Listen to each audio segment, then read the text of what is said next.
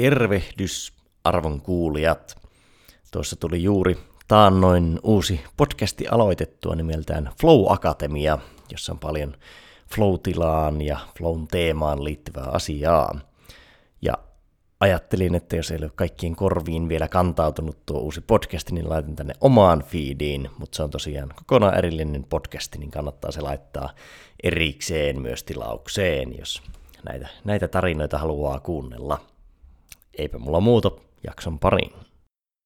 Se lopputulema oli se, että ilman niin kyllä-sanaa, ilman positiivisuutta ei voi synnyttää mitään uutta. Koska jos sä torppaat ne ideat heti alkuun, niin silloin ei synny mitään uutta ja silloin se luovuus loppuu siihen. Uh, mutta ilman ei-sanaa, ilman kriittisyyttä, ilman negatiivista ajattelua ei voi synnyttää mitään oikeasti hienoa.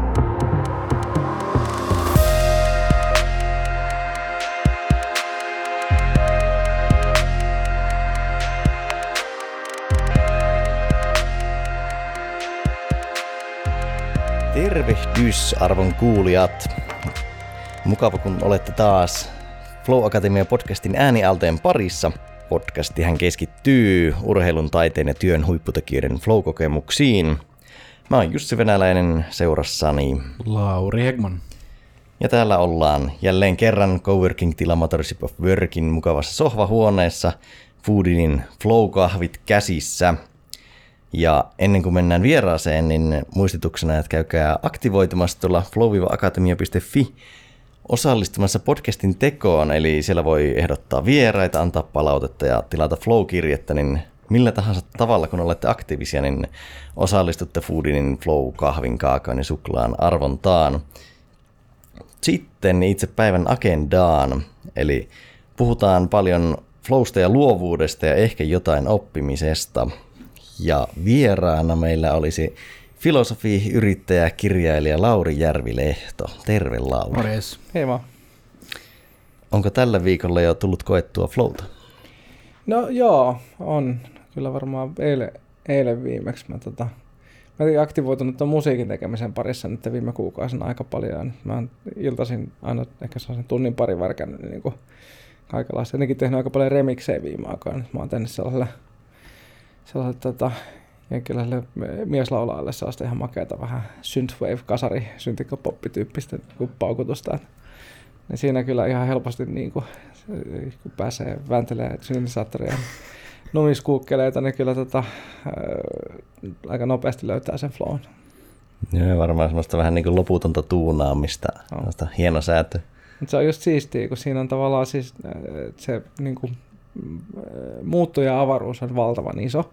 Ja sitten kun on kuitenkin tehnyt sitä monta vuotta, niin sitten kun tavallaan niin kuin tuntuu, että aika lailla niin kuin missä tahansa, niin kuin, että onko se joku jonkun syntetisaattorin filtteri tai jonkun lauluraidan kompressoriasetus tai joku niin kuin, niin kuin tietty editti niin kuin millisekunnin tarkkuudella, että siellä on aika paljon sellaisia niin kuin asioita, mitä ei oikeastaan hirveästi tavallaan, että jos niitä ajattelee liikaa, niin sitten ne alkaa mennä sellaiseksi niin kuin jäykäksi kohkaamiseksi, mutta sitten kun sen antaa tulla tavallaan just sen flown ja se tulee siitä tavallaan siitä skillsetistä, skillsetistä mikä on niin vuosien varrella karttunut, niin tota, se on aika makea se tunne sitten, kun se tempasee mukaansa. Hmm. Oliko sulla pianistitausta, muistanko oikein, vai miltä puolelta musiikkia tavallaan olet lähtenyt aikoinaan liikkeelle? No siis mä, joo siis mä oon, siis niinku, mun pääinstrumentti on piano ja mulla on niinku ihan klassinen koulutus niinku pianon niinku soittoon, mutta mä tein siis mun ensimmäinen ammattiura, mä tein 10 vuotta musiikkituottajana mm, ja säveltäjänä duunia. Mm, et se oli niinku, siis ehkä eniten niinku se semmoinen niinku ammattiskillsetti on niinku tuolla studiotyöskentelypuolella. Se on itse asiassa vitsikäs, kun mä tein just yhdessä sen brittiläiselle, se on Charlotte Hatherley-niminen naislaulaa, niin tein sille remixin tuossa muutama viikko sitten.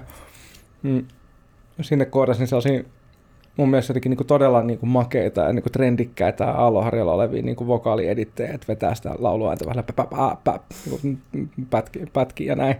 Ja mä rupesin kuuntelemaan, että tämä kuulostaa niin kauhean tutulta. Mä yhtäkkiä täysin, että mä oon vuonna 2000 siis Nylon Beatille tällaisen remix, jossa mä käytin melkein samaa sellaista niin e- edittitekniikkaa, että mä pätkin niitä jonna eri, niin lauluja sellaiseksi tä, tä, tä, tä, tä, tä, niin kuin näin.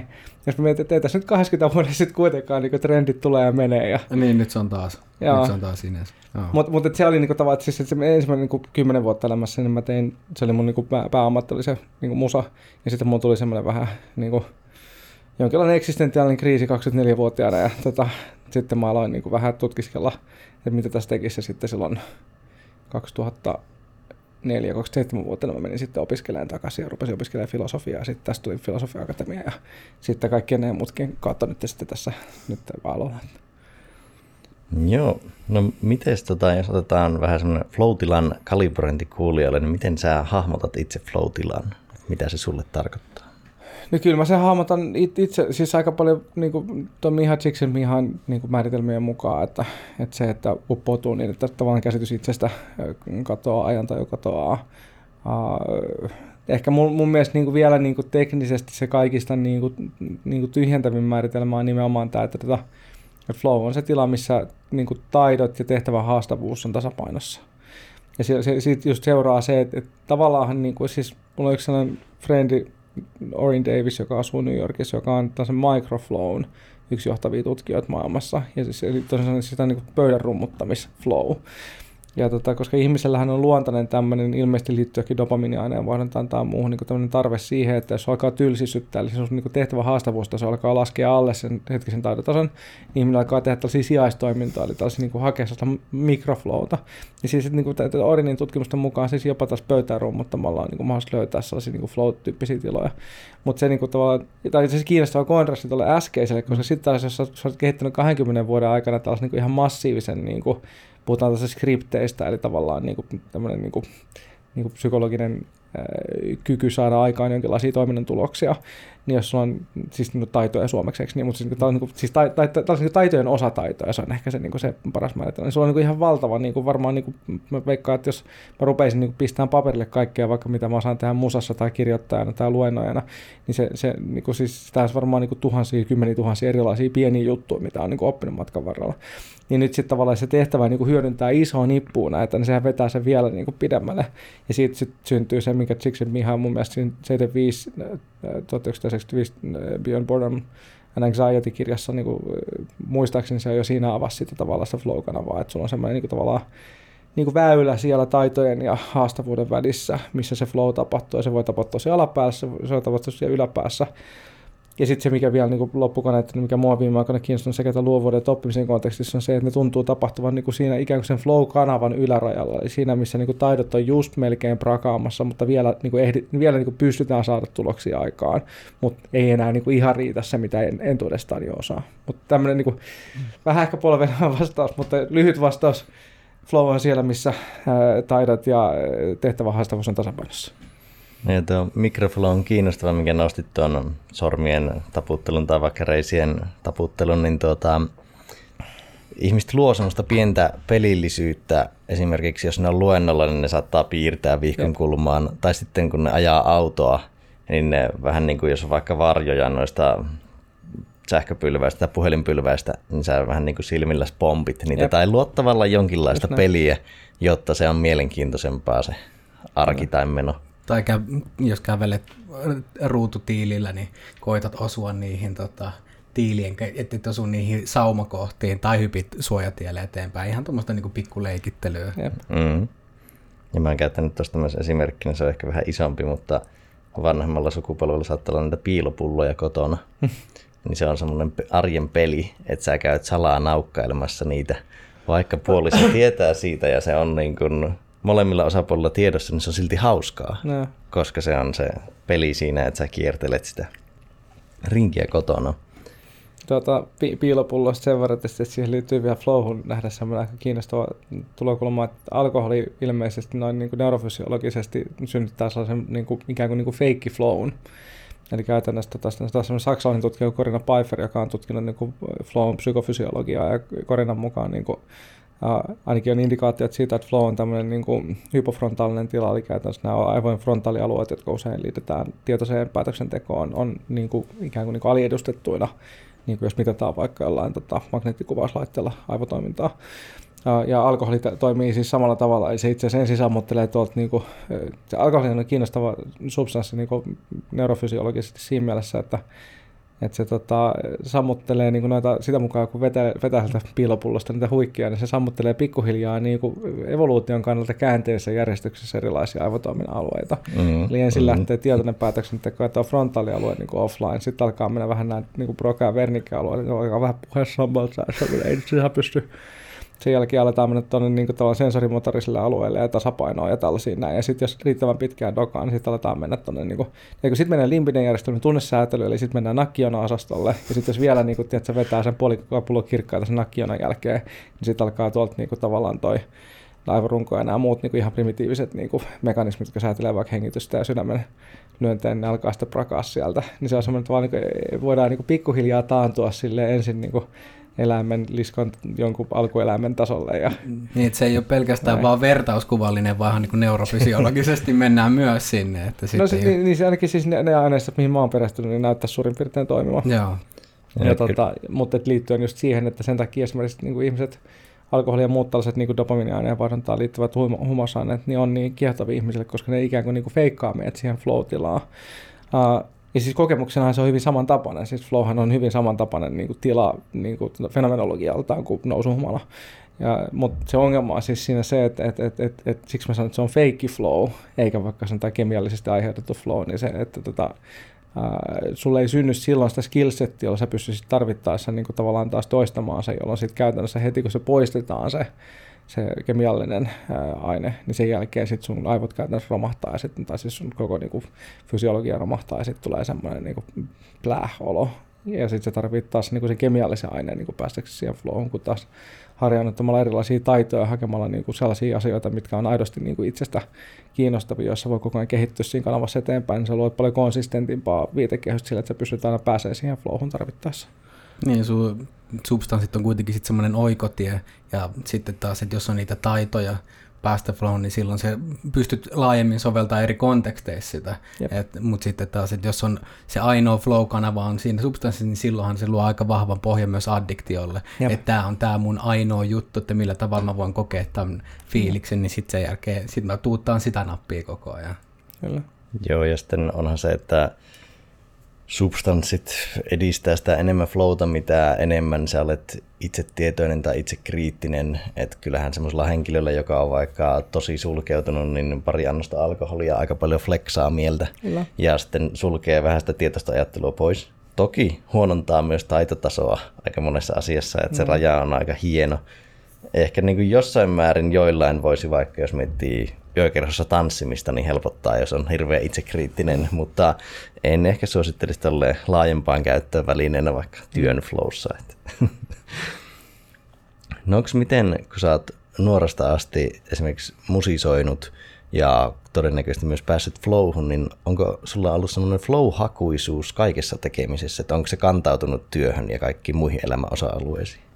On, on siis ihan täysin se on varmaan just se, että jos mä, mä kuitenkin niin kuin, ehkä vähän riippuu mitä laskee neljällä tai viidellä, viidellä eri toimialalla niin toiminut ja perustunut neljä firmaa ja, ja tuommoista, niin, tota, niin kyllä se on aina ollut se, niin kuin se kantava tekijä siinä nimenomaan se, että hakee sitä niin kuin niitä paikkoja, missä pystyy niin kuin, toimimaan siinä tasapainotilassa ja missä pystyy kasvaa kehittyä ja niin kuin, lisäämään sitä skillsettiä. Se oli mulle semmoinen itse asiassa niin kuin aikanaan, kun mä luin tota, ja miten tämä pöllö niin kuin, ajatus, mutta siis mä luin noita tota, niin Da Vincin elämänkertaa, ja mä rupesin niin katsoa, että itse asiassa niin Da Vincin, niin kuin, kun sitä ajateltiin, että se on niin universaali Nero, mutta itse asiassa niin kuin, tavallaan se, sillähän ei ollut esimerkiksi niin kuin sanotaan niin lähtö, se oli tällaisen tota, palvelusneidon niin kuin lapsi, joka kasvoi niin kuin, aika hankalissa olosuhteissa. Silleen, niin kuin, tavallaan, ja sitten sen faija oli joku tämmöinen niin kauppias tai joku tämmöinen niin näin. Ja ja sillä ei ollut tavallaan niin geneettisesti tai yhteiskunnallisesti tai niin kuin sosio- sosiologisesti niin kuin mitenkään kauhean hyvät lähtökohdat. Mutta jostain syystä se, niin kuin, siitä oli tämmöinen sananta joskus, että, että, että, että miksi Da Vinci tuli niin moniosaaja, niin oli se, että se oli niin, niin loppumattoman kiinnostunut kaikesta. Ja kun mä luin niitä elämänkertaa, mä rupesin katsoa, niin, että tämä niin soundaa ihan siltä, että se on vaan ollut semmoinen niin flow-hakunen koko että se on hakenut sitä aina sitä tavallaan niin kuin sitä kiinnostavaa tasapainotilaa. Ja sitten sillä on vaan ollut niin kuin se rikkaus, niin kuin se on valtava kirja siinä niin kuin, kiinnostuksen kohteessa. Ja niin kuin, että omalla, omalla kohdalla niin kuin mä oon niin monta kertaa ajatellut, että mulla, mulla niin se niin kuin pääfaktori on ollut se, että, tota, että, että mä oon tavattoman huono sietään tylsyyttä. Ja sitten tavallaan se tylsyydenhän niin kuin antidotes, mikä se on suomeksi, siis vastalääke on se, että, tota, niin kuin, että, että rupeaa niin kuin haastaa itseä, rupeaa hakemaan jotain niin kuin haasteita ja asioita, mitä ei niin kuin vielä ihan osaa. Ja siitä niin kuin tulee tosi nopeasti se, että sitten kun pääsee tavallaan liikkeelle siinä niin kuin omalla taitotasollaan niin kuin ratkaisee sitä haastetta, niin sitten se löytyy se flow aika usein sieltä. Ja mullahan on siis ollut monta vuotta semmoinen, ja tämä on nyt vähän epätieteellinen, on mä tämän jokin kirjaan kirjoittanutkin auki, mutta niin kuin vähän epätieteellinen tämmöinen Stetson Harrison menetelmällä päätelty niin kuin ilmiö, mutta niin kuin on monesti ajatellut, että, että itse asiassa ihmiset, kun sanotaan niin kuin, tavallaan, niin kuin, että, että, että ihmisen niin kuin perustila ilmeisesti on ehkä enemmän niin kuin flow kuin semmoinen niin kuin, tavallaan tylsistyminen tai turhautuminen. Ja semmoinen Saarisen Esala on semmoinen ihan loistava sitaatti, joka aina välillä kiertää, kiertää netissä, että että maailma on täynnä ihmisiä, joilla on niin kuin, valosilmissä, jotka pahtaa täysillä eteenpäin. Et se ongelma on se, että suurin osa niistä alle seitsemänvuotiaita. et, et seitsemänvuotiaanahan meillä tapahtuu jotain todella mystistä ja yhtäkkiä niin kuin me aletaan ajatella, että elämän kuuluu olla tylsää ja raskasta raatamista ja puurtamista ja sun täytyy lukea niin kuin puisevia tekstejä läpi. Ja Mennään kouluun. Opetella Jep, oikeat vastaukset. Niin, niin, ja siis mä, mä just käynyt tällaista suht niin kuin kiivasta keskustelua niitä pari päivää Facebookissa siitä, kun meidän 13-vuotias tytär on nyt tota, mm, yläasteella, ja sitten me se, kerrattiin historian kokeen läksyjä. Mä olin silleen, niin kuin, että kun mä olin tässä koulu, kouluudistuskeskustelussa jonkun 7-8 vuotta mukana suurin piirtein, ja sitten mä saan tosi paljon niin opettajalta sellaista palautetta, että älkää nyt niin kuin, tavallaan tämä uudistus hömppaa ihan turhaa. Ja kyllähän koulussa on nykyään asiat ihan eri tavalla kuin, niin kuin 80-luvulla. No, mutta niin ainakin niistä, niistä kirjoista päätellen, mihin mä nyt olen vaikka tyttäreni kautta perehtynyt, niin voisin sanoa, että ei ole. Että ihan samalla tavalla siellä pääntetään niitä, että vuonna se ja se Japani hyökkäsi jonnekin Venäjälle tai Kiinaan tai whatever. Ja niin kuin, ja siis sitten sit mä oon siis taas keskustellut, että no, pitäisikö siis historian kirjat niin heittää pois ja lakata opiskelemasta, että sitten me tulee tämän Trumpin Amerikka siitä. Ja se niin pointti on se, että, että ei, että päinvastoin, että historiahan pitäisi opiskella, jotta meillä ei tulisi Trumpin Amerikkaa. Mutta siis niin kuin, mä selvitin tämän nyt tätä eilen illalla, siis USAn äh, osavaltioissa 40 historiallinen pakollinen oppiaine, joka tarkoittaa sitä, että Trumpin Amerikka on nimenomaan syntynyt sellaisten ihmisten äänestyskäyttäytymistä, jotka ovat tällä tavalla pääntäneet ja kokee sen ulostaneet tai oksentaneet sitä niin kuin, tota, pääntettyä tiet, niin kuin lainausmerkeissä. Sehän ei ole tietoa, koska siis niin kuin esimerkiksi mä olin itse aina kiitettävä historian niin kuin opiskelija, ja mulla, mulla hajuukaan tuollaisista, jos mä katsoin sitä kirjaa, niin mä nyt mikä vitsin, että boksarikapina, never heard. Ja tota, mutta silti mä oon saanut niin ysejä kymppejä kokeista, koska mä opettelin sen tekniikan, että mä luin edellisenä iltana tööttää sen kokeen paperilla ja sitten on lupa unohtaa. Ja se pointtihan on nimenomaan, että meidän pitäisi opiskella historiaa, meidän pitäisi oppia historiaa, joka tarkoittaa sitä, että meidän pitäisi tutustua historian tavalla, jossa me ymmärretään se konteksti, mitä väliä tällä on vaikka 13-vuotiaalle. Ja ehkä niin kuin mielellään vielä se, että se oppiaine on esitetty semmoisessa muodossa, on oikeasti kiinnostava. Mm. Ja tämä niin kuin palautuu kaikki siihen, että et, et, et se, niin kuin se yksilöllinen kiinnostus on niin kuin se ydinjuttu ihan samalla niin kuin flown pääsemiseen kuin oppimiseen kuin, niin kuin ylipäätään kehittymiseen ja sen niin kuin ymmärtäminen, että ne kiinnostuksen kohteet on niin kuin valtavan kirjavia yksilöstä toiseen on musta ihan keskeistä niin kuin yhteiskunnan ja koulujärjestelmän kehittämisessä. Niin kun samaa asiaa voidaan käsitellä monelle eri, eri tapaa, että onko se just, että opetellaanko se boksari kapina vaan silleen, että, että noin, näin tapahtui, muistakaa nämä vuosi, vaan tarkastellaanko siinä jotain niin kuin enemmän vaikka isompaa ilmiöä, että voidaan sitoa se myös, että hei, tämä sama ilmiö on itse asiassa tapahtunut historiassa myös täällä, täällä, täällä, Jep. ja nyt voitte niin kuin, tässä päivässä nähdä sen tapahtuvan täällä, että jollain tavalla saadaan ne sidottua siihen oppilaan omaan kokemusmaailmaan sitä, että, niin kuin, että okei, hei, nyt, nyt mä näen, että tämä on hyödyllistä, koska tämä ei olekaan enää vaan se irrallinen, ankkuroimaton tieto jostain niin kuin vuosisatojen takaa, vaan hei, tämä on itse asiassa niin kuin, tämä on, tämä on tätä ilmiötä, mitä tapahtuu myös tänä päivänä Kyllä. kanssa. Voitaisiin tietyllä tavalla jatkaa tästä oppimista flowsta, koska tämä on mielenkiintoinen aihe. että sulla on ollut ilmeisesti lapset Montessori koulussa. Mit, millä tavalla, että jos mietitään oppimista ja flowsta, niin miten Montessori-pedagogiikassa eroaa niin kuin verrattuna perinteisempään peruskouluun? Mitkä on sellaisia, mitkä sulla on noussut niin kuin no, esiin siellä? Se olennaisin juttuhan on siis Montessori-pedagogikissa, että se on oppia keskeistä. Eli siinä lähdetään siitä, että, että, että siellä on niin kuin aika rikas sellainen oppimisympäristö, missä siis Maria Montessori kehitti kaikenlaisia myös aika briljantteja sellaisia niin kuin matematiikan, niin kuin vaikka lukusarjojen oppimiseen tarkoitettuja sellaisia leluja ja muita. Tai ne on sellaisia niin kuin Helmi-sarjaa, ne osaa kuvailla, mutta siis sellaisia mm. niin kuin, niin kuin niin kuin janoja ja laatikoita tai neliöitä ja kuutioita ja tällaisia. Siis niillä pystyy niin kuin tosi nopeasti vaikka hahmottamaan niin kuin lukusarjojen määriä tällaisia näin. Ja sitten ajatus on niin kuin se, että, että lapset niin kuin oppii omaan tahtiinsa ja niin kuin seurailee sellaisia niin kuin itseään kiinnostavia juttuja, ja sitten opettaja niin kuin tavallaan sen tehtävän enemmän fasilitoista oppimistapahtumaa ja katsoo sitä, että okei, että niin kuin vaikka tässä historian tapauksessa, niin katsoo, että okei, että no nyt tässä on niin kuin, vaikka meidän, tietysti, niin kuin Petteri, jota kiinnostaa boksarikapina ihan hulluna, niin tiedätkö, niin tuossa on sulle vähän lisää tiedätkö, niin Kiinan historiaa, että voit niin kuin perehtyä siihen. Ja sitten se niin kuin Petteri lukee sit sitä vähän aikaa. Ja se niin, niin kuin, outcome on se, että siellä saattaa olla vaikka neljäsluokkalaisia, jotka ei oikein vielä osaa lukea, mutta jotka sitten vaikka on sanotaan vaikka matemaattisesti tosi jo niin kuin perehtyneitä. Mutta se yle, yleisesti ottaen, kun sitä on tutkittu esimerkiksi verrattuna perinteiseen pedagogiikkaan, niin se oppimistulokset on niin kuin ala-asteen lopulla kuudennen luokan jälkeen, niin on aika lailla niin kuin tilastollisesti samalla tasolla kuin keskimääräisessä niin kuin tavallaan tällaisessa niin kuin hyvin suunnitellussa peruskoulussa.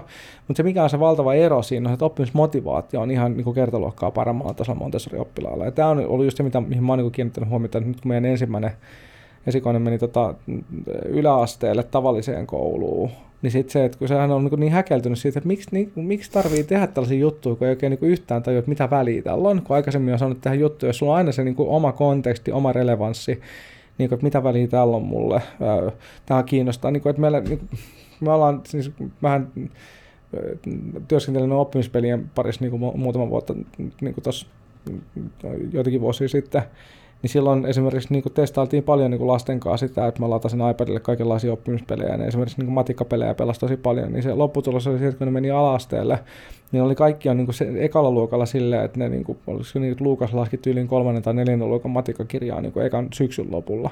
Eli tavallaan, että kun voi tehdä oman tahtiin, niin on pakko mennä sen tavallaan niin kuin sen liukuhihna-mallin mukaan. Ja se tarkoittaa sitä, että Luukas oli sitten tosi innoissaan matematiikasta. Ja sitten se on no, niin kuin mahtavaa, kun se on opettanut pikkuvelille ja shakin pelaamista ja kaikkea. Niin kuin, että se on niin hänen, hänen juttunsa. Siljalla taas on enemmän tämä, niin kuin, se on nyt tanssipainetta se yläasteella. Se on tämmöinen niin kuin, ää, niin kuin akrobatia ja tanssiminen ja se on niin kuin enemmän niin kiinnostunut, että siis, siis niin kuin, niin kuin orientoitunut tällaisiin juttuihin. Ja, tota, ja, niin kuin, ja sitten ne on pystynyt niin kuin, tavallaan sen kuusi vuotta niin kuin seurailemaan niitä omia polkujaan. Niin sitten niillä on niin tavallaan se skillsetti karttunut, että jossain asiassa ne on niin kuin, tavattoman paljon niin kuin, ikästä edellä, vaikka niin kuin seitsemän vuotta, ja jossain asiassa ne on taas ollut niin kuin jäljessä, mutta sitten lopputulema on se, että niillä on niin kuin, aika laaja skillsetti asioita, jotka niin ymmärtää, että mitä väliä tällä on mulle. Ja sitten ennen kaikkea se ymmärrys, että oppiminen on siistiä. Ja se mua niin kuin huolestuttaa jotenkin, että edelleenkin ajatellaan, että jotenkin se vuosilukujen pänttääminen, niin kuin, että tässä keskustelussa, mitä nyt on käynyt, niin kuulee tällaisia argumentteja, että se ikään kuin johtaisi johonkin yleissivistykseen tai muuta, mutta eihän se johda. Siis sehän on se pointti, että kyse ei ole oppimisesta, vaan niin idioottimaista ajanhaaskauksesta. Ja siis, niin kuin, että, että, että se, että päntätään jotain kokeeseen, jotta sä saat hyvän numeron ja voit seuraavana päivänä unohtaa sen, mitä on päntätty, niin mitä se voisi yleissivistää? Et mieluummin voisi katsoa myös yhdessä yhteenkommentti, että voisi vaikka hakea jotain hyviä sotaleffoja ja katsoa sen tunnin aikaa. Ensin käydä keskustelua, niin kuin, että opettaja, kun se ymmärtää sen niin historiallisen relevanssin, niin se voi sanoa, että okei, että tässä vaikka äh, talvisota-elokuvassa niin nämä ja nämä asiat niin pitävät paikkansa, mutta huomasiko kukaan vaikka tiedätkö, niin silloin, kun se ja tämä niin kuin sotilas tuli sinne ja tonne, että, niin kuin, että mitä sinne tapahtui, mikä oli itse asiassa historiallisesti paikkaansa pitämätöntä. Ja sitten, jos ajattelet, että oppilaat niin jauhaa tällaista keskenään läpi, niin aika nopeasti hän tajuu, että hei, wait a second, että, niin kuin, että joo, että se tuli sinne jonnekin en mä tiedä, laavuun, joka oli rakennettu jollain tavalla, mitä ei oikeasti ollut olemassa vielä silloin, kun talvisota käytiin, whatever.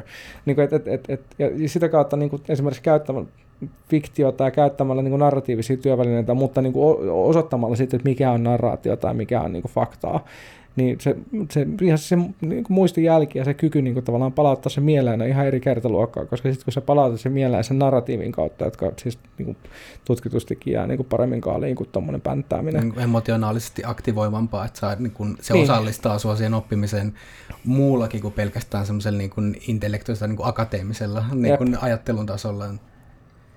Niin, ja sitten tuo, että yleissivistys on tavallaan kontekstisidonnaista, että jos ne on niitä vuosilukuja, niin se ei niin kuin, ole vielä kontekstissa eikä sinänsä myöskään niin kuin, narratiivissa, mutta se, että sä Jep. tiedät, että onko se boksarikapina seurausta jostain sodasta ja sen tuloksista ja johtiksi johonkin seuraavaan sotaan vaikka. Mm. Niin se on jo niin kuin paljon merkityksellisempää. Fiilistelen sitä, että miten Montessori-pedagogiassa hyödynnetään sitä luonnollista oppimisen virtaa, mikä on niin kuin mm. jo, jokaisessa, ja, ja millä pystytään paljon ehkäisemään vaikka niin kuin työrauhaan ja yleensäkin siihen tekemiseen liittyviä esteitä. Mm. Et sen sijaan, että me yritetään keskusjohtoisesti määrittää se, että no niin, että nyt tämä on se, että mitä, mitä, niin kuin, mikä on sulle hyödyllistä, mitä tulee opiskella, niin että pystytään hyödyntämään sitä. Sen sijaan, että sitä virtaa motivaatio pitää antaa ulkopuolelta niin kuin ulkoisten pakotteiden tai määräysten kautta, niin että hyödynnetään sitä, mikä on siellä jo niin kuin musta on kiinnostavaa niin kuin koulun kehittämisessä niin kuin tämä, että jos me katsotaan ihan niin kuin outcome based, että mä oon itse ollut yrittää 22 vuotta, niin on niin kuin kiinnostunut siitä, niin kuin tavallaan, että mitkä ne lopputulokset on ja että yrittänyt on vähän pakko olla, niin, tota, niin, niin, niin kuin se, niin kuin, että mitkä on todelliset, niin kuin esimerkiksi vaikka suomalainen peruskoulu on maailman paras peruskoulu, niin kuin, siis niin kuin tutkitusti ja tilastollisesti, ja mitä päin vaan sä käännät sitä, niin meidän systeemi toimii paremmin kuin käytännössä mikään muu niin kuin kansallinen systeemi. Sitten totta kai näitä tällaisia niin kuin yksittäisiä vertikaaleja, niin kuin vaikka joku Montessori-koulutus, joka sitten taas niin kuin, on aika omaa luokkaansa, mutta tota, niin, niin mitä sit, mikä on itse asiassa niin sellaisia asioita, missä on niin tosi niin korkea universaali retentio, eli käytännössä se, että ihmisille jää tiedot asiat kaaliin, niin loppujen lopuksihan siis niin tämmöinen länsimaistyyppinen peruskouluhan niin kuin aika lailla poikkeuksetta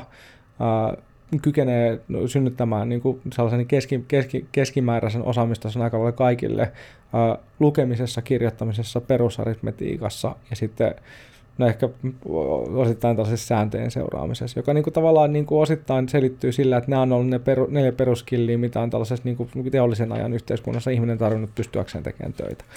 Nythän siis totta kai niin kuin pieni kävi, että maailman parhaassa peruskoulujärjestelmässä yläasteen lopettaneista oppilaista 11 prosenttia ei osaa lukea riittävän hyvin kyetäkseen lukea vaikka kirjan alusta loppuun, eli ei, ei se niin kuin ihan universaali ole sekään. Mm.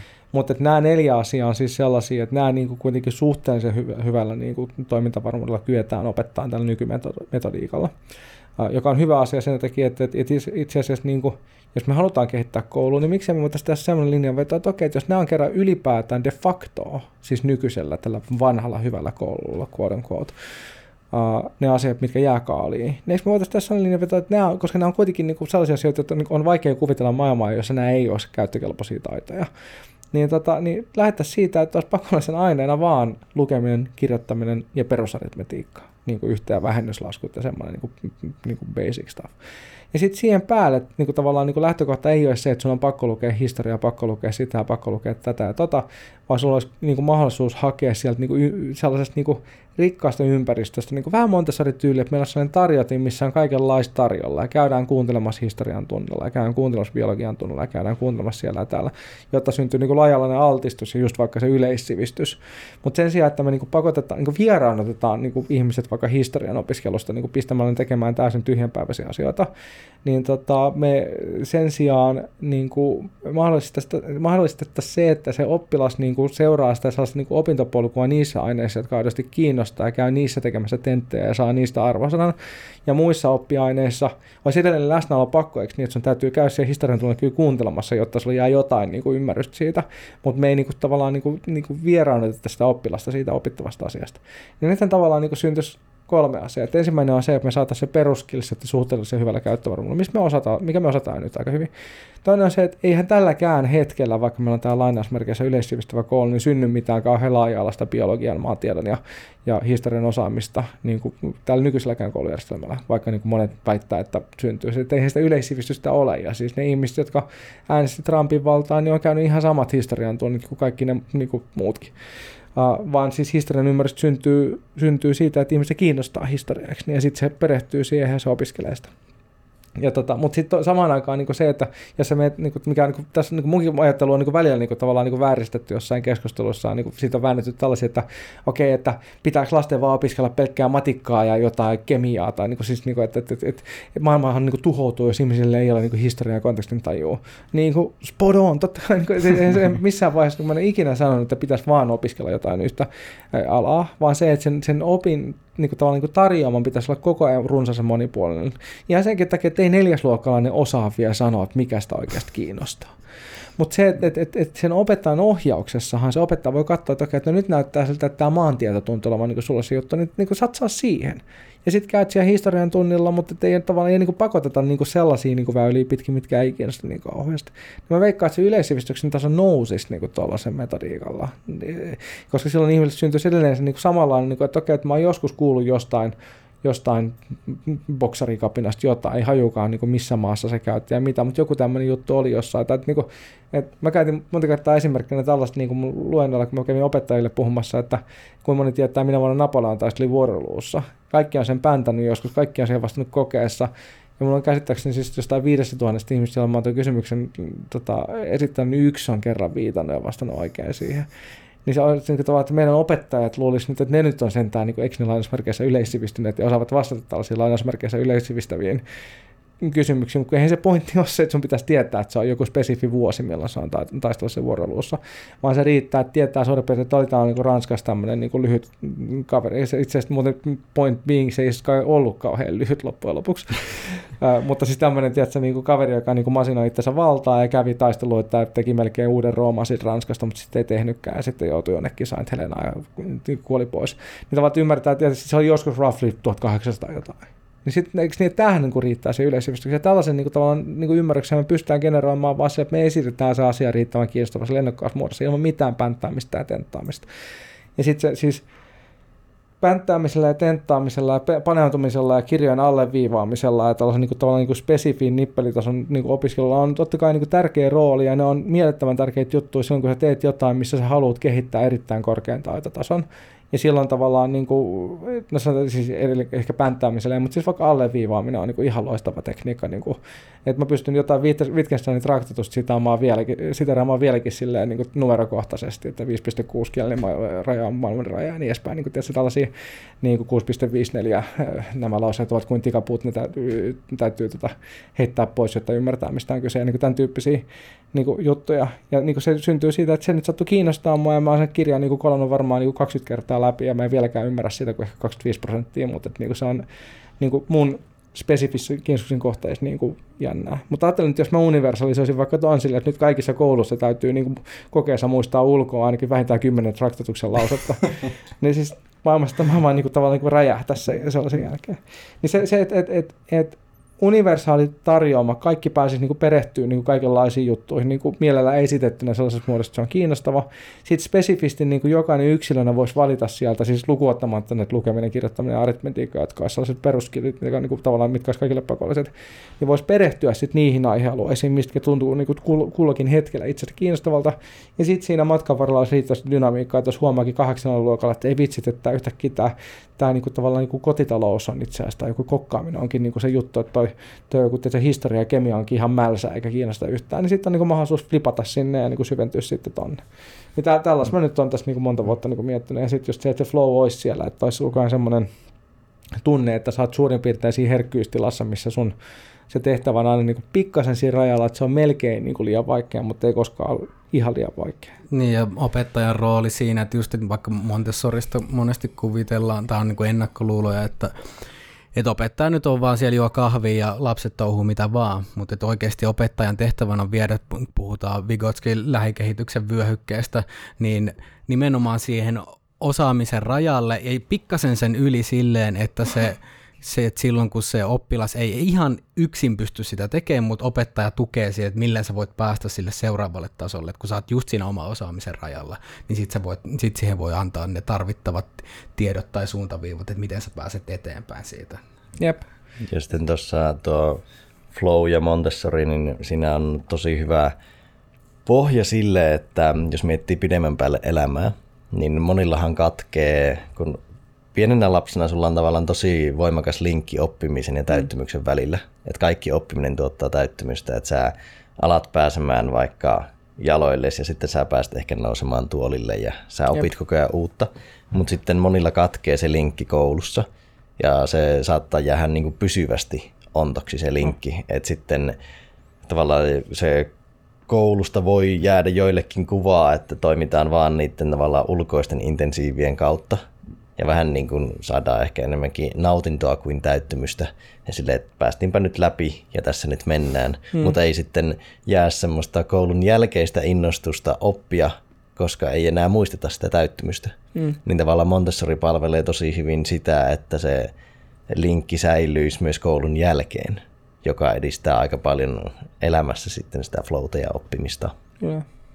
Semmoinen kysymys vielä niin kun ennen kuin siirrytään seuraavaan, että miten Montessorissa niin käytäntö ja teoria ja no, sitten kokeilullisuus, millä tavalla ne eroaa vaikka tavallisempaan kouluun verrattuna? No, en mä niin kuin mitään hirveän niin kuin massiivista eroa näe siis niin kuin siinä mielessä, että ihan samalla tavalla niin kuin, niin kuin Montessori oppimisessa käytetään niin kuin kirjallisuutta ja ehkä se, että siinä on enemmän sitä niin kuin jotain käsillä tekemistä ja niitä niin kuin Montessorin kehittämiä niin kuin leluja ja muuta, millä pystytään niin kuin vähän konkretisoimaan niitä. Mm.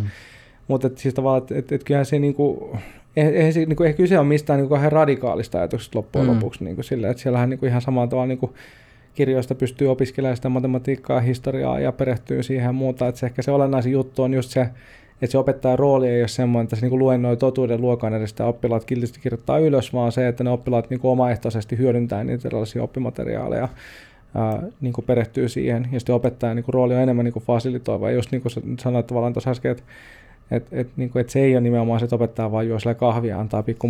Sitä itseohjautuskeskustelun kanssa on arki juttu niin kuin tavallaan, että et eihän se pointti ole se, että se opettaja vaan niin kuin jättää lapset oman onnensa nojaa. Että jos joku tulkitsee itseohjautuvuutta sillä tavalla, niin se on kyllä, niin kuin, siinä, siinä on kyllä se itseohjautuvuus vaan heitteille jätöstä. Vaan että nimenomaan siis opettajan tehtävä on olla se aikuinen siellä luokassa ja se, joka pitää huolen siitä, että kaikki etenee. Ja sitä, et, opettajan tehtävä niin kuin ideaalitilanteessa olisi synnyttää tilanne, jossa oppimista tapahtuu. Ja siis Montessori niin kuin, tapa on se, että, että se, niin kuin, se opettaja on siellä niin kuin mahdollistamassa sitä oppi, op, oppilaiden oppimista niin kuin just seuraamalla sitä, että mistä, missä niitä kiinnostuksen kohteita on ja, ja missä pystyy perehtyyn. Mutta se, että, että emme niin kuin, no niin kuin fundamentaalisesti näe, että, siis, että ehkä voi sanoa, että ollaan vähän niin kuin käytäntöpainotteisempia, mutta ei semmoista niin kuin mitään sellaista, niin kuin, että nyt heitetään kirjat roskiin ja vaan niin kuin puhastellaan, mitä huvittaa. Niin musta siitä, se, se on niin kuin tavallaan ää, aika kärjistynyt niin kuin käsitys siitä. Mm. Ja sitten toinen, mikä on siis se, että nyt kun tästä on niin kuin paljon puhuttu tästä ilmiöoppimista, ilmiöpohjaisesta oppimisesta, niin sekin on sellainen, mikä mua kiusaa, että, että kun ajatellaan, niin kuin, että okei, että nyt me niin kuin tavallaan tehdään tämmöinen joku maalataan Ranskan vallankumous tai jotain, tietysti whatever, niin kuin tällaisia, mitä nyt on kuullut, niin, niin et, et, joo, että varmaan se voi jossain kontekstissa olla ihan hyvä idea, mutta et, niinku pääsääntöisesti pitäisi olla myös niinku mindful siitä, että on olemassa tiettyjä niinku asioita, jotka vaan niinku kerta kaikkiaan oppii parhaiten lukemalla tai kuuntelemalla jonkun luennon. Ja sitten on tavallaan asioita, joissa niinku on hyödyllistä niinku yhdistää, mutta se on itse tarkoituksellinen. Niinku, että minusta tässä opetussuunnitelman uudistuksessa on niinku tehty teoriassa kaikki just niinku pitää ja käytännössä tehty suurin piirtein kaikki virheet, mitä voidaan keksiä. Ja, niin kuin, ja yksi niistä on just se, että on niin kuin ajateltu, että nyt kun on tämmöinen ilmiölähtöisyys, niin se tehdään vain itse tarkoituksellisesti, kun sen pitäisi enemmänkin olla semmoinen niin uusi työkalu opettajan työkalupakessa, mikä se voi niin kuin tarvittaa se tempasta sieltä eroon, mm. että, että se tempasta sieltä esiin. Ja meidän pitäisi päästä niin kuin musta, niin kuin eroon sellaisesta niin kuin tavallaan niin kuin keskusjohtoisesta ja sellaisesta niin kuin tavallaan kiintiöajattelusta, että nyt joku niin kuin, kaupunki tai valtio päättää, että on X prosenttia ilmioppimista, Y prosenttia digioppimista ja näin vaan enemmänkin ajatella silleen, että, että meillä on nämä tietyt, taas se outcome centricity, niin tavallaan, että, niin kuin, että ollaan, niin kuin, mietitään enemmän, mitä tuloksia halutaan saada aikaa ja ideaalitilanteessa se, että kaikki oppii jotain ja sitten se, että tärkeinhän niin nyky, nykyaikana on se, että ihmiset oppis oppimaan, että ne oppis ymmärtää, että se oppiminen on oikeasti siistiä, eikä niin tällaista puisevaa pänttäämistä. Ja nämä kaksi outcomea, että kaikki oppii jotain, ja sitten ehkä kolmantena vielä se niin peruspaketti lukeminen, kirjoittaminen aritmetiikka. Ja sitten sen ympärille tavallaan voisit rakentaa kaikenlaisia juttuja. Silloin se niin kuin joillekin opettajille toimii se. Siis jotkut opettajat voi olla, todennäköisesti blastaa, mutta siis niin kuin, jotkut opettajat voi olla niin kuin, siis aivan niin kuin fantastisia luennoitsijoita. Meillä oli siis niin kuin, lukiossa sellainen psykologia opettaja Jussi Oikarainen, joka niin kuin, siis, niin kuin, piti sellaisia niin huikeita, siis se opetti ihan samaa, että ei siinä ollut mitään, tiedätkö, niin kuin, että mielettömiä pedagogisia innovaatioita, vaan Jussi tuli luokkaan, otettiin muistivihkot esiin, se alkoi kertoa jostain defensseistä ja coping-mekanismeista, mä muistan niin vieläkin ikuisesti, kun me oltiin Anssi mun Vestiksen kanssa, oltiin jossain laskettelemassa ja sitten siellä hiihtohississä niin pohdittiin niin koko matka siellä rukan äh, sieltä tota, juurelta sinne huipulle, niin kuin, että mikä on defenssi ja coping-mekanismi ero. Äh, siis sen takia, että, että tällä kaverilla, Jussilla oli semmoinen kyvykkyys, Uh, niin kuin ilmasta kertoa näistä niin kuin sinänsä aika mutkikkaista asioista sellaisella tavalla, että se aina juurutti ne siihen niin kuin lukijalaisen arkeen ja kertoi niin kuin tarinoita sellaisista jutuista, mitkä oli meistä kiinnostavia ja näin. Niin sitten sit sieltä on niin varmaan, niin kuin, en tiedä kuinka monta psykologia siellä niin kuin tavallaan niin kuin siis ammattipsykologia niin hänen niin kuin tavallaan koulutuksen seurauksena on maailmaan syntynyt, koska se on esittänyt se innostavasti. Että tässä niin kuin tavallaan se, että me ajatellaan, että joku, niin kuin, eikö niin, että nyt ka- tässä on niin kuin vasara, tämä on niin kuin tosi kova juttu, täällä niin kuin naulojen seinään hakkaaminen on niin ihan sikasiistiä. Niin kuin katsottiin, että kun sä vaan lyöt kerran sitä naulaa, niin kuin vertaa siihen, että sä yrität jotenkin niin kuin ruuvata sen käsin siihen seinään kiinni, niin tämä on niin kuin todella huikea työkalu. Eli nyt kaikille vasarat, ja sitten kun sä haluat rakentaa talon, niin se vasara on niin kuin juttu. Vaikka tosiasiallisesti niin meidän pitäisi ajatella, että meidän niin kuin, nämä tällaiset niin kuin, niin kuin ilmiölähtöisyys, digioppiminen, itseohjautuvuus, taas Montessori niin kuin, vaikutteiset niin pedagogiset ratkaisut, ne on kaikki sellaista tavallaan niin kuin työkalujen kirjoja, mikä tarjotaan opettajille, mihin tarvitaan, koul- siis tämäkin, että tarvitaan koulutusta siihen, että mistä oikeasti on kyse näissä, eikä sillä, että tulee joku opsi, sitten sanotaan, että nyt kaikki ilmiö oppimaan kaksi viikkoa lukukaudessa, ja sitten opettajat niin kuin what the fuck, mitä tämä tarkoittaa tämä ilmiöoppiminen. Että mis, mis, millä ajalla mä yritän tämän tietysti, niin opetuksia ja kokeiden korjaamisen ja, ja kaikkien hallintavastuuden niin jälkeen, että se millä ajalla mä niin yritän niin perehtyä, että mistä ylipäätään on kyse tässä uudessa metodiikassa. Niin, ja jos sä oot tehnyt opettajan töitä kymmeniä vuosia, niin kyllähän se on oikeasti se, se siirtymä siitä frameworkista, missä sä oot, mitä sä oot yleensäkin käsittelistänyt oppimiseen ja opet, on mm. koulun tehtävään näin, niin kyllä se, kyllä se vaatii aikaa ja tukee siihen, mutta sitten just vaan sa, tuutataan termejä ja, ja käsitteitä, että, niin kuin, että, että teen näin, eikä sitten anneta sitä tukea siihen, niin kuin, että millä tavalla mä oikeasti voin omaksua nämä uudet Jep. metodit, niin on se aika haasteellista, silloin on aika paljon helpompi pitäytyä siinä vanhassa. Niinpä. Tuossa jäin vielä miettimään isompaa kuvaa, kun sulla alussa tuli puhetta tylsyydestä ja siitä, että ihmiset kaipaa haasteita niin oppiminenhän on tosi toimiva haaste. Se on tosi niin kuin, hyvä haaste monessa mielessä, mutta just jos se linkki katoaa siitä oppimisia täyttymyksiä ja oppimisia flown välillä, niin eh, sitten niitä haasteita haetaan jostain muualta. Tavallaan vähän ehkä huonommilta kentiltä tai sitten tiputetaan sitä taitotasoa niillä substansseilla. Hmm. Mutta tuota, voitaisiin pompata luovuuden pariin, mikä oli meidän päivän pääteema. Haluaisiko Lauri heittää aloitusta? Joo, no ihan voisi lähteä siitä, että, että mitä, mitä luovuus on sulle ja millä tavalla yksilö voi edistää omaa, miten sä voit edistää sun luovaa ajattelua, toimintaa? Joo, tota, siis me, me, me, meillä tuli nyt tuossa runsas kuukausi sitten, kirjoitettiin mun pikkuveljen Paavon kanssa tämmöinen kirja kuin PIM, olet luova jonka pääteesi on se, että kaikki ihmiset on lähtökohtaisesti luovia. Ja se ajatus siitä, että, että, että joku ei olisi luova, niin on itse asiassa aika päätön, koska luovuus on itse asiassa niin kuin e, e, ehto, jopa niin kuin määritelmällinen ehto itse elämälle, että käytännössä elämähän jatkuvasti etsii vaihtoehtoja uudenlaisia tapoja toimia. Ja se on, niin kuin, se on niin kuin niin kuin se ensimmäinen starttipiste. Sitten toinen, toinen on se, että luovuus on niin kuin, ehkä vielä niin kuin, tavallaan niin kuin metodisesti tai systemaattisesti erilaisten vaihtoehtojen ja uusien toimintamallien niin kuin, hakemista ja tietysti ideaalisesti myös löytämistä. Uh, ja sitten vielä niin kuin pidemmälle kehitetty, niin sitten voidaan mennä tähän niin kuin Mihai Csikszentmihalyin uh, Creativity-kirjassaan tarjoamaan määritelmään, että luovuus on kykyä jotain uutta ja tarkoituksenmukaista tulkittuna jonkun tietyn niin kuin kontekstin kautta. Eli koska se on ollut sen ikiaikainen kysymys, kuka sanoo, että vaikka mikä taide on hyvä ja mikä ei, niin siksi Mihalla on tosi elegantti ratkaisu tähän. Se, kuka sen sanoo, on se silloinkin vallalla olevat niin kuin alan asiantuntijat. Jos sitten seuraa kiinnostavia paradokseja, esimerkiksi se, että oliko Vincent van Gogh luova, Uh, niin siksi Mihan määritelmän mukaan niin voisi vetää tosi johtopäätöksen, että ei ollut, koska hän, häntä ei pidetty niin kuin minkään arvoisena eläessään.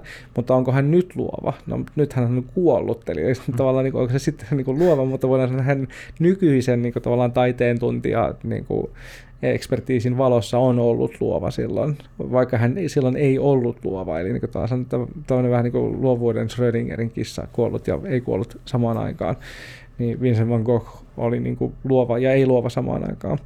Uh, josta siis tietysti seuraa problemaattinen niin kuin tilanne siellä, että nyt nykyisistä tavallaan niin kuin neroista ja hulluista me ei oikeastaan tiedetä, että ketkä on kymmenen vuoden päästä neroja ja hulluja. Mutta se sillä tavalla maadottaa tai ratkaisee sen kysymyksen elegantisti. Me voidaan sanoa, että nyt me voidaan kuitenkin luottaa siihen, että jos, se on, jos ne kriteerit täyttyy, että kyse jostain uudesta, jostain tarkoituksenmukaisesta, ja se saa jonkinlaisen niin kuin oman alansa raadin niin kuin hyväksynnän, niin me voidaan lähteä siitä, että kyse on luovasta työstä tai ajattelusta.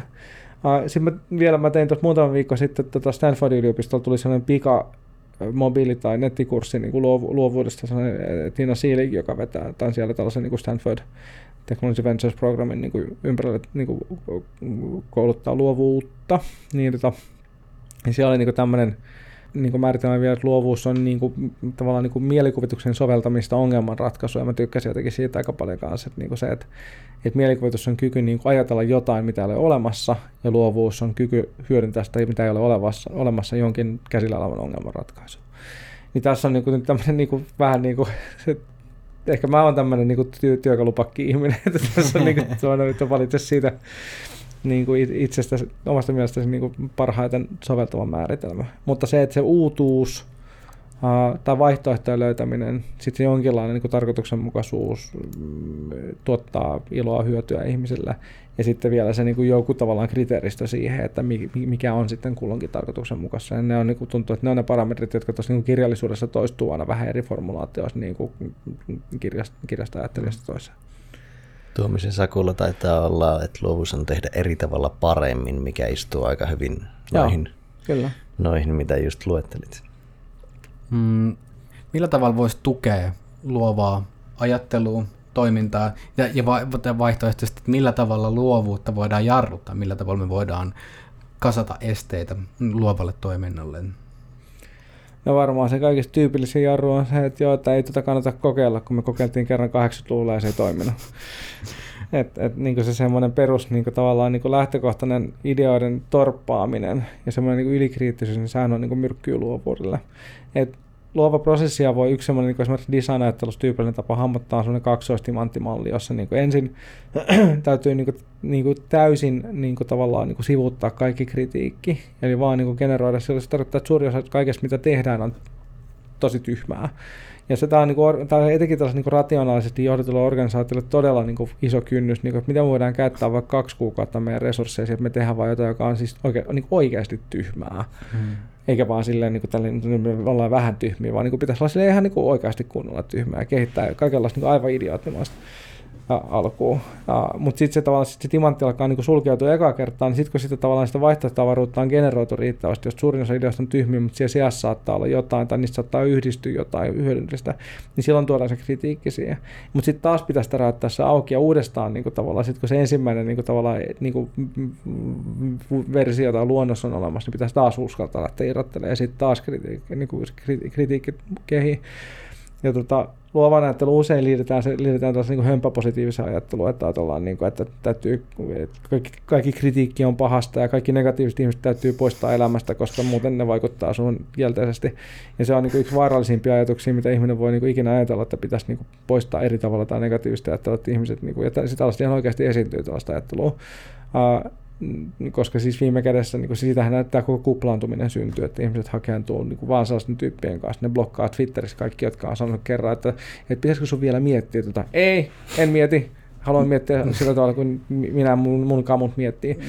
Ja, ja siinä kirjassa, kun me Paavon kanssa kirjoitettiin sitä, niin syntyi oikeastaan semmoinen oivallus, että että me kirjoitettiin ihan tarkoituksella sen provokaatio siihen että niin positiivisuuden voima, joka me kirjoitettiin just sellainen vähän niin kuin, just hömppäpositiivinen, niin kuin, että täytyy vain sanoa kyllä ja ole, ole kuin pikkumyyjä, aktivoi oma sisäinen muumisi tai whatever, tiedätkö, niin kuin, että et, ja niin kuin tavallaan, että luova, luova tulee ja potkaisee oven sisään ja sanoo, että täällä ollaan. Ja niin kuin tällaista, että niin kuin, kapteeni, kapteeni Jack saapuu satamaan pure, pure veneen tota, Latvassa tai mikä se on se maston, mastossa.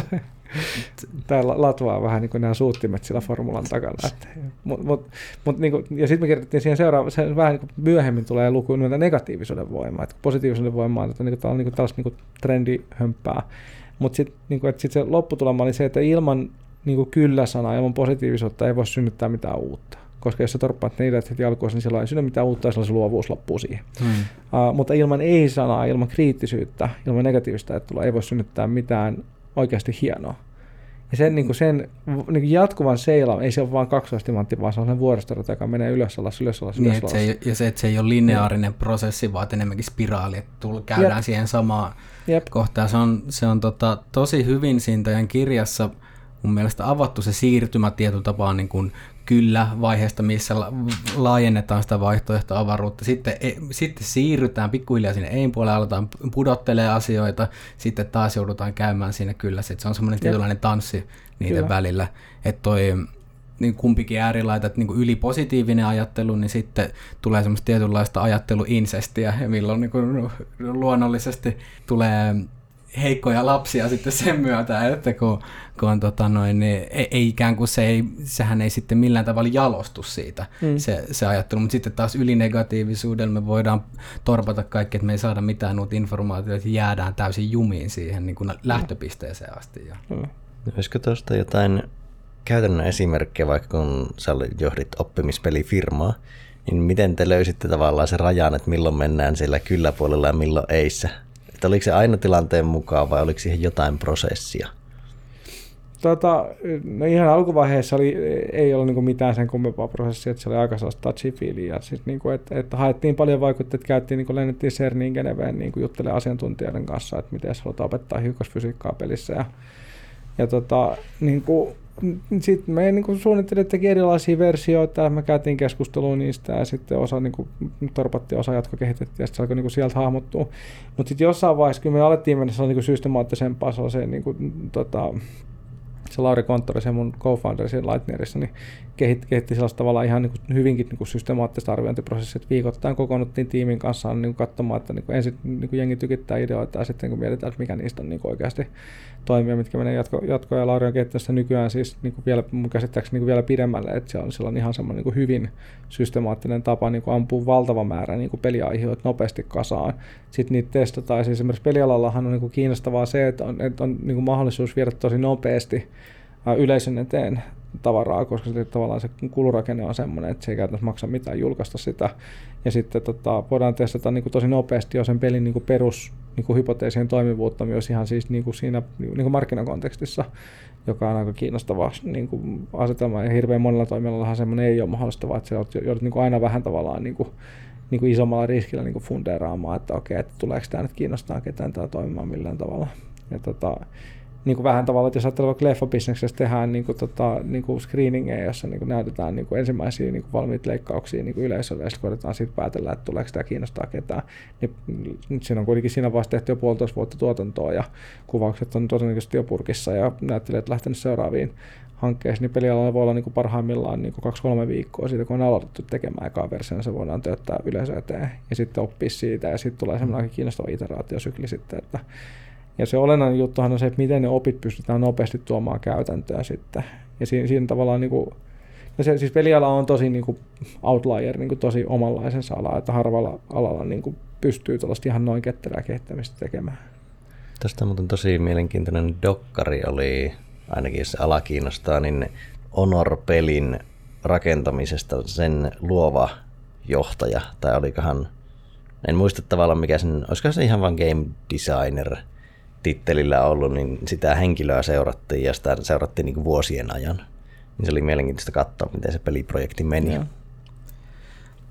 Kirjasta puhutte niin kuin hyvästä ja huonosta brainstormamista. Minkälaista on hyvä? Koska monesti ajatellaan vaan, että okei, että brainstorma on se, että, että, että läiskitään vain ideoita ja sitten siitä vaan joku kopataan näin, mutta sitä voi tehdä monella tapaa. Niin minkälaista on hyvä brainstormaus, että miten niitä ideoita generoidaan ja miten siitä voidaan lähteä liikkeelle sitten No ensinnäkin se, että ei ole liikaa ihmisiä huoneessa. Et periaatteessa mä, mä oon nykyään siis tuolla niin alalla niin yrittänyt seurata sellaista periaatetta, että missään kokouksessa ei saa olla enemmän kuin viisi ihmistä. Et se käytännössä, että sit, se, niin kuin tavallaan, että kun sulla on yli viisi ihmistä, niin vaikka ne olisi kuin ihania ja briljantteja tahansa, niin se menee sellaiseksi, että joku jää johonkin juttuun kiinni, jollain että hei, mulla on muuten tohon kommentti. Ja sä käytät sen koko sen kokousajan sellaisiin niin kuin aasisiltaan aasisiltaan seurailuun. Ja loppujen lopuksi sit se asiasta puhutaan aika vähän. Ja näin, että se on niin kuin musta ihan niin kuin, siis, ja se, mä en tiedä miksi viisi, ei mulla ole mitään tieteellistä perustetta, se on vaan niin kuin, tavallaan tämän oman mm niin kuin eri aloilla toimimisen jälkeen niin kuin muotoutunut, että se jotenkin vaan keikattaa, että yli viiden sitten homma lähtee prakaamaan ja se viisi on vielä semmoinen, että sen pystyy niin paljon pitää kasassa.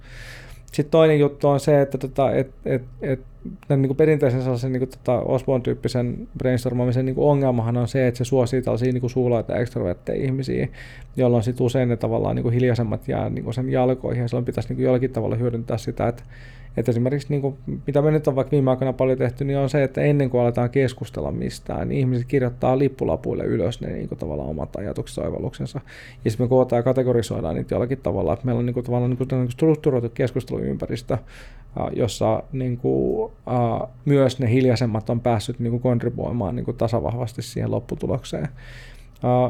Ja sitten se, että kyllä se niin kuin, kyllä mäkin olen vetänyt näitä aikana näitä erilaisia brainstorm-pajoja ja mä kehitin sellaisen synergistisen dialog- dialektiikan metodinkin joskus kymmenen vuotta sitten, jossa niin kuin, joka oli siis tosi hauska työpaja kyllä, siis että siinä tota ensin ideoitiin niin kuin vähän aikaa jotain niin vaihtoehtoavaruutta. Tosi silloin mä vedin sen vielä sille ihan Osborne-meningillä ja silloin tavallaan niin kuin, sit usein just oli tämä ongelma, että vain niin äänekkäämpien ideat tulivat keskusteluun mukaan. Mutta sitten tota, mut sit idea oli se, että sit niistä valikoidaan tavallaan niinku se, ne niinku pari-kolme keskustelua niinku aihetta, ja sitten niistä käytiin sellaista niinku dialektista väittelyä, eli juupa seipäs, juupa seipäs. Ja sitten se, mistä se synergia tuli siihen, oli se, että sitten flipattiin niinku puolessa välissä keskustelussa niin päin, että sit, siis sanotaan vaikka, otetaan vaikka maahanmuuttokeskustelu, että meillä on vaikka Li Andersson ja Jussi halla keskustelemassa maahanmuutosta, niin sitten tota, niin kuin tavallaan puolessa välissä kello, kello soi, ja nyt sitten tavallaan niin flipattaisiin niin päin, että nyt niin Liin pitäisikin tiedätkö, niin kuin puolustaa tota, niin kuin, niin kuin maahanmuuton lop- kieltämistä, tai se vastustaa maahanmuuttoa, ja, ja Jussin pitäisi tota, niin kuin, puolustaa sitä. Ja niin siinä kun ihmiset joutuu flippaamaan, niin mielipiteet, niin tapahtuu kaksi tosi kiinnostavaa asiaa. Yksi, yksi oli se, että, että ihmiset kestää saada noin 20 sekuntia päästä vauhtiin, että vaikka ne olisi täysin eri mieltä sen teesin kanssa, niin ne alkaa keksiä niin kuin mitä uskomattomimpia niin kuin syitä siihen, että minkä takia tämä, niin kuin hänen kantansa on oikein. Siis vaikka sä et usko siihen kantaan, niin se, niin kuin, se oli niin kuin, siis kerta toisen jälkeen, mä tein Helsingin yliopistolla esimerkiksi tein paljon niitä työpajoja, oli missä oli jossain Finnairilla ja muulla.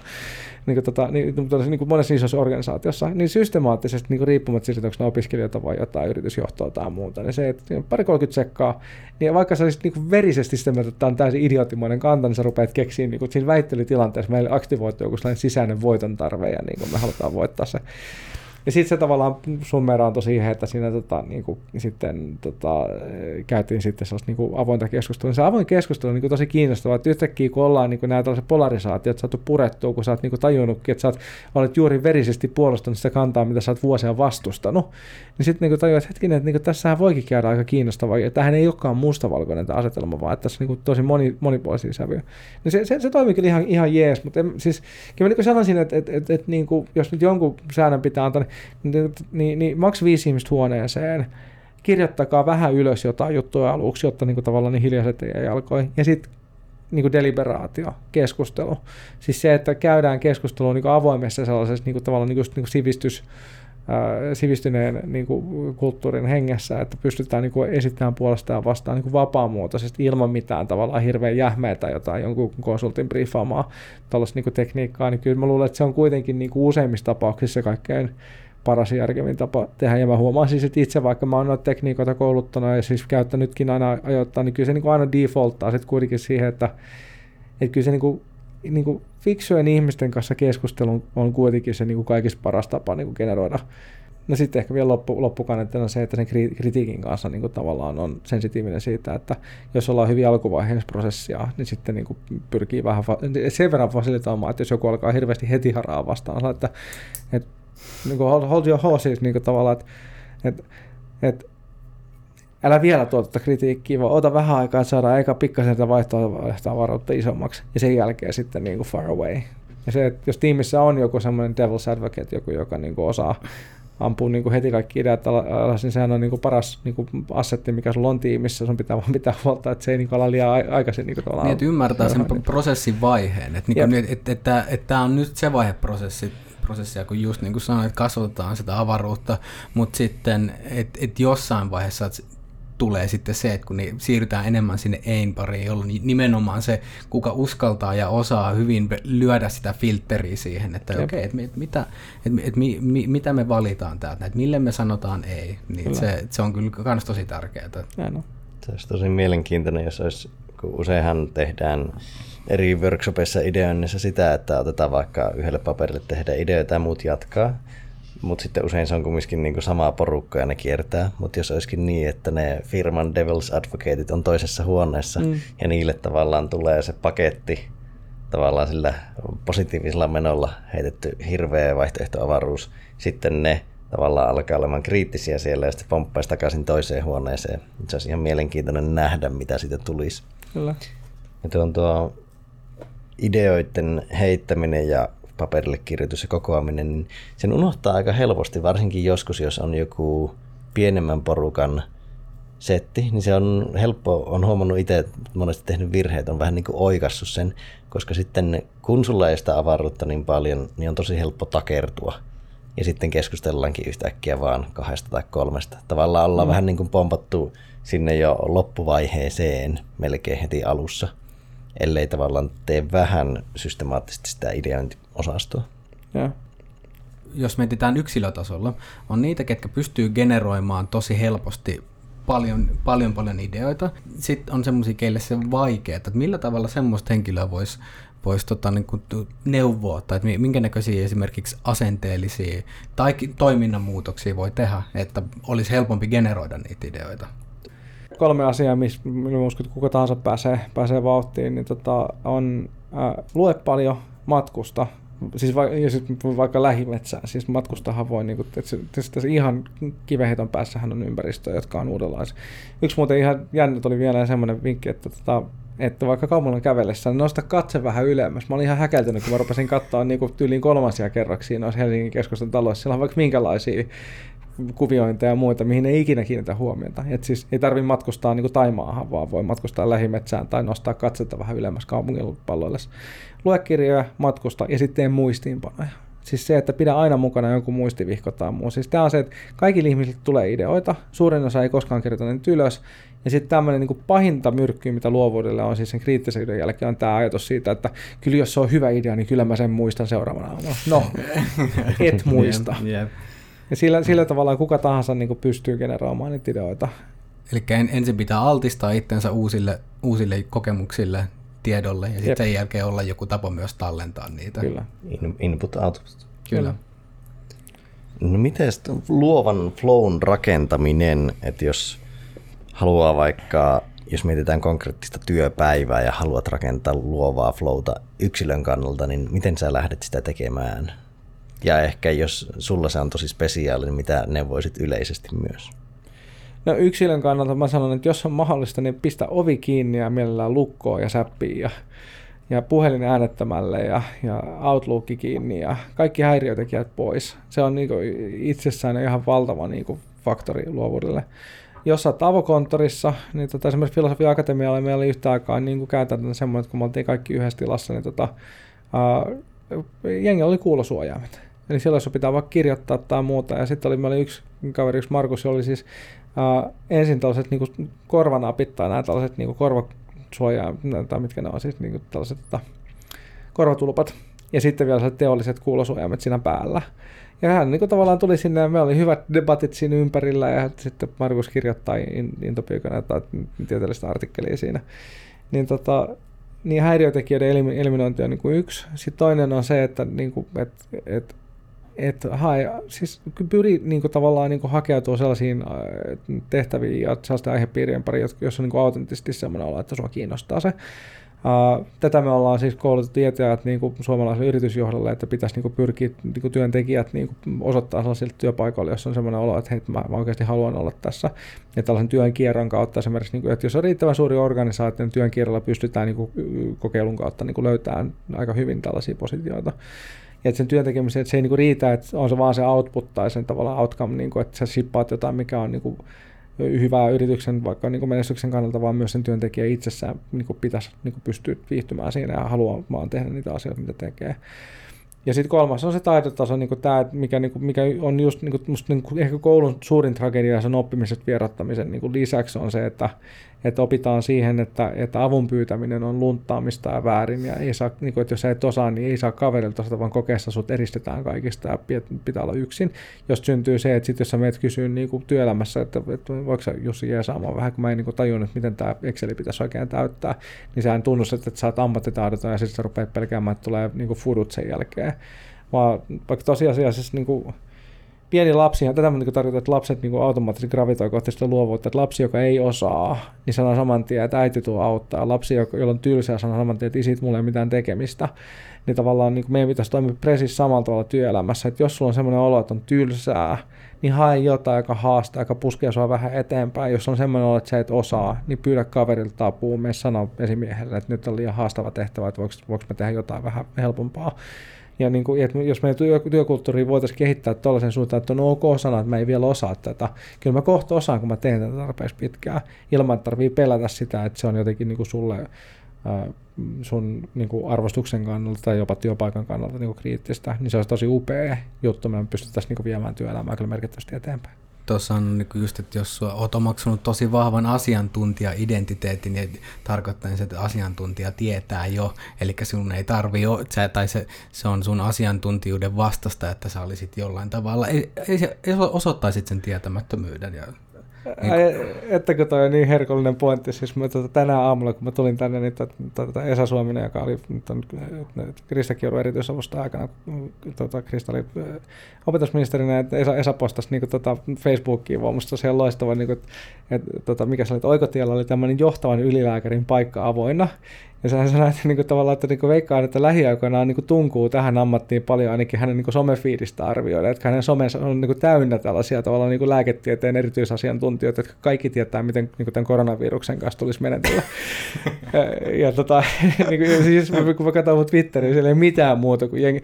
Se, mikä tämä oli, siis yhdessä ketjussa oli tämmöinen helmi, että että tota, kun joku, sano, joku sätti siis meidän hallitusta, että kun Sanna Marin oli todennut, että, tota, että, niin kuin, että hallitus seuraa niin kuin terveysasiantuntijoiden niin ohjeistossa tässä asiassa, niin sitten joku totesi, että, että, että ihan niin kuin, että tällaiset nynneröt, tiedätkö, niin kuin tyttöset tätä maata vaan johtaa, että, niin kuin, tiedätkö, että ihan kuin oikeasti niin kuin, siis terveysalan asiantuntijat, jotka mukaan tietävät parhaiten, miten tässä tilanteessa pitäisi toimia. niin kuin, et, niin kuin, pitäisi saada joku Kekkonen takaisin, joka vaan niin kuin, riippumatta siitä, mitä asiantuntijat sanoo, niin päättää sitten vaan jotain. Niin, kyllä, mä olisin niin siellä, että ihan oikeasti, mä niin vastaus olisi, no ihan oikeasti, että juuri ne ovat ne mm, ihmiset, jotka tilanteessa tietävät parhaiten. Mm, ja se, että, niin kuin asian, että kun kaikki haluaa nykyään, kun tämä yhteiskunta on kouluttanut meidät siihen, että ei saa olla väärässä, ei saa osata omaa heikkoutta, että jos sä mm. vastaat väärin, niin sä saat kokea huonon numeron. Niin siis kaikista uskottavintahan, mitä minkä tahansa alan asiantuntija pystyy, mikä on, mikä on teidän mielestä uskottavinta, mitä asiantuntija pystyy sanomaan? Myöntää sen, että ei tiedä. Jep. Se, se, siis, että jos asiantuntija sanoo, että en tiedä, en osaa vastata kysymykseen. Niin siinä tilanteessahan, niin kuin, siis me ollaan sellaisen, sellaisen asian äärellä, että sitten seuraavalla kerralla, kun sä kysyt siltä, että no miten tässä tilanteessa pitäisi toimia, ja se kertoo sulle, että okei, tämä pitäisi raamittaa tällä tavalla, niin sä tiedät, että okei, tämä ihminen niin kuin osaa niin kuin raamittaa sitä, että tästä asiasta mä en tunn, ymmärrä niin paljon, tosta asiasta mm. mä taas tiedän paljon. Ja sen takia niin kuin minkä tahansa niin kuin asiantuntijan, niin kuin, mun mielestä niin kuin se, että osaa niin kuin myöntää sen, että ei tiedä, niin se on niin kuin se niin kuin kaikessa olennaisin. Joo, vaikka, vaikka ei olisi uskottavinta, niin ainakin luotettavinta. Jep. Ja, joo, ja, ja, ja siis on myös semmoinen ominaisuus, mikä mun mielestä ilmenee niin kuin huippujen huipuissa, että on se niin kuin tosi, tosi, ja se on osa sitä asiantuntijuutta, tietää, että mihin se oma asiantuntijuus ulottuu. Ja, et, ja et niin kuin huippujen huiput on monesti tosi nöyriä sen oman tietämyksensä suhteen, ja ei ole, mutta myös se, että, että ei ole sitä semmoista intellektuaalista epävarmuutta, se, että täytyy näyttää, että niin kuin mä tiedän kaikesta kaiken, vaan mulla on tämä, mä tiedän tämän sektorin, tästä mä pystyn kokemuspohjasta sanoa aika vahvasti, että tämä on, tämä on näin, mutta sitten tämä toinen, niin mä en ole, en ole ihan varma tästä. Ja. No miten sitten ryhmän luovan flown virittäminen? Mitä oppaja on kertynyt siitä? Tota, toi, toi on hyvä kysymys. Siis varmaan se niin ryhmän toiminnan kannalta siis psykologinen turvallisuus on niin se ihan keskeisin niin elinehto tästä on tota, Keith Sawyer on tutkinut tästä ryhmäflowta aika paljon, että se on aika kiinnostava ilmiö, koska siinä tapahtuu ilmeisesti aika paljon sellaisella tavalla niin tiedostamatonta, niin kuin sanotaan vaikka urheilujoukkueen tapauksessa, tiedostamatonta viestintää. Ja sitten yksi, mikä on niin jännittävää, siis tota, myös mun Fajan kanssa juttelin tuossa pari päivää sitten, kun hän on kanssa niin tutkinut niin tähän liittyviä ilmiöitä, niin tota, ja on siis kun hän on niin psykologian emeritusprofessori, niin, tota, niin se, että et, niin ennakointi on semmoinen, että esimerkiksi niin tavallaan urheilusuorituksessa ja miksei jossain yritys niin tavallaan niin tiimitilanteessakin, niin porukka, niin kuin, joku ne on hitsaantunut yhteen, niin syntyy se niin jaettu skillsetti, että se ei ole enää niin kuin, tavallaan, että se osaaminen olisi vain niin yksilötasolla, vaan se osaaminen on niin kuin vaikka, jos ajattelee vaikka jotain tota 95 lätkäjoukkua, että niin kuin tämä tupu, lupuketju, niin tavallaan niin kuin siellä on sellainen ja koivu ja näet, että se, niin kuin, ne on pelannut niin paljon yhdessä, että ne näkee jostain aivan pienestä, että, sä, että, niin kuin, että Teemu vähän kääntää lapaa, niin Saku on sillä niin saman tietää, että nyt tulee syöttö. Niin kuin vaikka hän ei tiedä, että jos joku kysyisi, että tiedätkö, että tuleeko syöttö, niin ei hajuukaan, mutta siellä on niin kuin syntynyt se skriptiavaruus, jossa on tämmöinen niin takaisinkytkentäluuppi sen, sen porukan suhteen. Ja siinä just se psykologinen turvallisuus, jos joutuu koko ajan niin kuin tavallaan vahtia omaa selustaa, niin silloinhan tällaista, ei koskaan, tällaista luottamusta ei koskaan pääse syntymään siinä tilanteessa. Niin se nyt on varmaan niin kuin, niin kuin yksi, yksi keskeinen juttu ää, niin kuin ryhmän flown kannalta. Ja sitten toinen, mikä on siis se, että kun flowssahan siis on niin kuin näitä kriteerejä, niin kuin yksi on esimerkiksi se, että työllä on niin kuin selkeä tavoite, niin se, että, niin kuin, että mikä työelämässä usein puuttuu kokonaan, on se, että niin kuin, kun edelleenkin on todettu sellaiseen niin kuin, aliupseeri kellokorttimaailmaa, jossa pomo käskee, että nyt tänään vaikka tota, ja sitten kunhan kellokortti on lemmattu ajallaan, niin sitten sä oot niin kuin hyvän työntekijä jos siis seuraa tämä, mistä Saku Tuominen kirjoittaa niin työkirjassa, että sitten ihmiset tulee työpaikalle näyttelemään työntekoa sen sijaan, että ne oikeasti tekisi töitä, koska se on tärkeämpää niin se vaikutelma. Niin, tota, niin, niin niin se, että, että musta niin esimiehen niin johtajan niin tärkein tehtävä on pystyä niin tavallaan niin osoittamaan tiimille selkeä tavoite, jonka ne ymmärtää, josta ne välittää. Ja silloin se tavallaan tiimi kykenee koordinoimaan niin sen oman toimintaansa ja sen ennakointirakenteensa ja sen niin tavallaan sanottoman viestintänsä niin kohti sitä tavoitetta. Ilman sitä tavoitetta on tosi vaikea minkään ryhmän niin mennä yhtään minnekään, koska sitten kaikki menee vähän eri suuntia sinne tänne ja tonne, ja sitten lopputulokset on yleensä aika sellaista hähmästä ja epämääräistä. No ja yksi ehkä tuohon niin kuin luottamukseen ja tavallaan myös tavoitteeseen liittyy, mikä on työelämässä myös vähän osittain puutteellista, niin palaute. Ja. Et sitten jos sulla ei sitä luottamusta, niin sitten se palautesyklikin on vähän rikki. Kyllä. Se, että sä et, sulla ei ole semmoista hyvää jatkuvaa palautetta, millä hieno säätää sitä toimintaa suhteessa tavoitteeseen. Kyllä. Mutta hei, tuota, voitaisiin räpätä tämä podcasti tähän. Kiitos paljon Lauri kertaa kaksi. ja tuota, kiitos paljon kuulijoille, jos tänne asti pääsitte ja vinkatkaa kaverille podcastia, jos tuota, uskotte, että nämä sisällöt uppoaa. Mutta olkoon Flow kanssanne, palataan ensi tiistaina. Moro! Kiitos! Kiitos!